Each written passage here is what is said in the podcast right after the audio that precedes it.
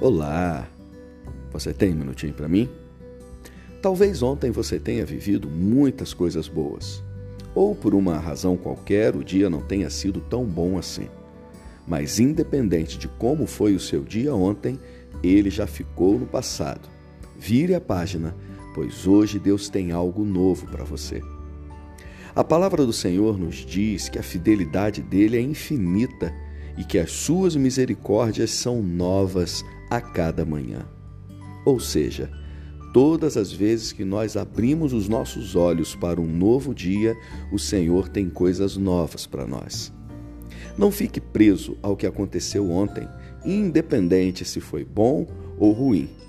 Creia que Deus tem coisas novas para você hoje, que hoje o Senhor escreve uma nova história e um novo dia para você. Então, abra o seu coração e diga ao Senhor: Pai, cumpra na minha vida hoje todos os propósitos que o Senhor escreveu para mim. Obrigado por me ouvir e que Deus abençoe muito o seu dia.